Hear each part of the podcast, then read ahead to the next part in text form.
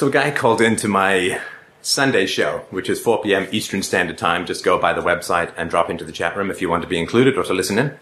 Guy dropped by my chat show a couple of weeks ago, and he brought up, oh, how would a how would the fire trucks work in a free society? How would fire control, how would fire prevention, how would putting out fires work in a free society? It can only work with the government because no individual wants to pay for it, but they all want the collective benefit and la la la la. Anyway, of course, there's a number of answers to this. I'll just go over them briefly because sometimes uh, it can be a little bit like putting your head into a cheese grater repeatedly and, and nodding violently to answer these questions over and over, but I'll put them out here. So first of all, look, the system as a whole is collapsing. Uh, this is like saying, well, what, how could we possibly have a bridge when you're standing on a bridge that is collapsing? Well, how, how could we possibly have uh, a bridge in a free society? But the bridge that you're on is collapsing.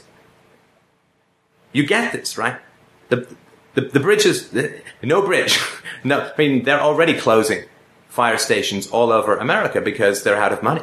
A, a, a tragic story about a two-year-old boy got a piece of uh, a gum uh, somehow, got a little ball candy, got stuck in his throat. They ran to the police, uh, to the, they ran to the fire station. There was nobody there. It was locked up because of cutbacks, right? So, you can stay on the Titanic and you can say, well, I don't know that, that freedom boat, that looks like it might develop a leak in a couple of years. So, oh, I don't know. I, oh, I don't know. I, you know, hey, dude, if you want to stay on the Titanic that's going down because you're worried about the freedom boat possibly developing leaks in a few years, be my guest, but recognize that you don't get to stay on top of the water by staying on the Titanic. The ship of state around the world is going down. This is exactly what Ayn Rand predicted 50 odd years ago. It's all going down. Uh, it is going down, down, down. It is, seems to be tied to Paris Hilton's reputation. So, uh, the answer called the state is not an answer because fire protection is all collapsing all over the country. That's number one. And the guy said, well, in the 19th century, there were all of these uh, problems with fire prevention and, and there were all of these problems with private fire agencies showing up and fighting, I guess, because, I don't know, you saw Scorsese's The Gangs in New York and thought it was a history lesson. You understand, right? Every movie that's made is made with government controlled and protected labor unions. So of course you constantly see the private sector as bad guys and unions in the public sector as the good guys because it's a quasi-public sector that makes just propaganda. I mean, you have to think about these things a little bit rationally uh, when you're looking at it. You have to look at the biases of the people who are presenting the information. So, uh, public sector unions and quasi-public sector unions, like the movie industry, are very sympathetic towards unions and very hostile towards free enterprise. So, whenever you see a movie made, like Gangs of New York, you will see free enterprise doing a bad job, or being corrupt, or being evil, or being malicious, or building uh, parking lots on Bambi's mother's grave and stuff like that, while you will see uh, public sector unions and public sector dudes and policemen fighting for liberty and fighting for justice, and it's all propagandistic nonsense, right? They're just well, they know which side of the bread is uh, buttered, so it's just something to remember when you see this sort of nonsense. But but let's say there were all these problems. There weren't, but let's say there were all these problems with 19th century firefighting. What on earth does that have to do with 22nd century firefighting? I mean, it's just just amazing nobody looks into the future and says, well, but the internet is not going to work next year because the internet didn't work in the 19th century. I understand that that would be mental. It would be a mental thing to say. And, and, and if there were problems in the 19th century with firefight, with private firefighting, what does that have to do with 22nd century firefighting? Assuming we don't get freedom this century because they'll have access to staggeringly amazing technology, fire prevention, fire uh, uh, dampening, uh, communications about fire, all of that will be going on in the 22nd century. So saying, it's like, it's like saying, well, we, uh, we can't possibly have electronic currency. You're writing in 1900. We can't have electronic currency, currency because there's no such thing as electronics. Which is to say that you know what the economy is going to be like in over hundred years. Nobody has a freaking clue what the economy or what the human potential or what kind of technology is going to be available to people in 100 years, in 50 years, in a free society with all of the additional incentives for entrepreneurship and uh, resource conservation and communication.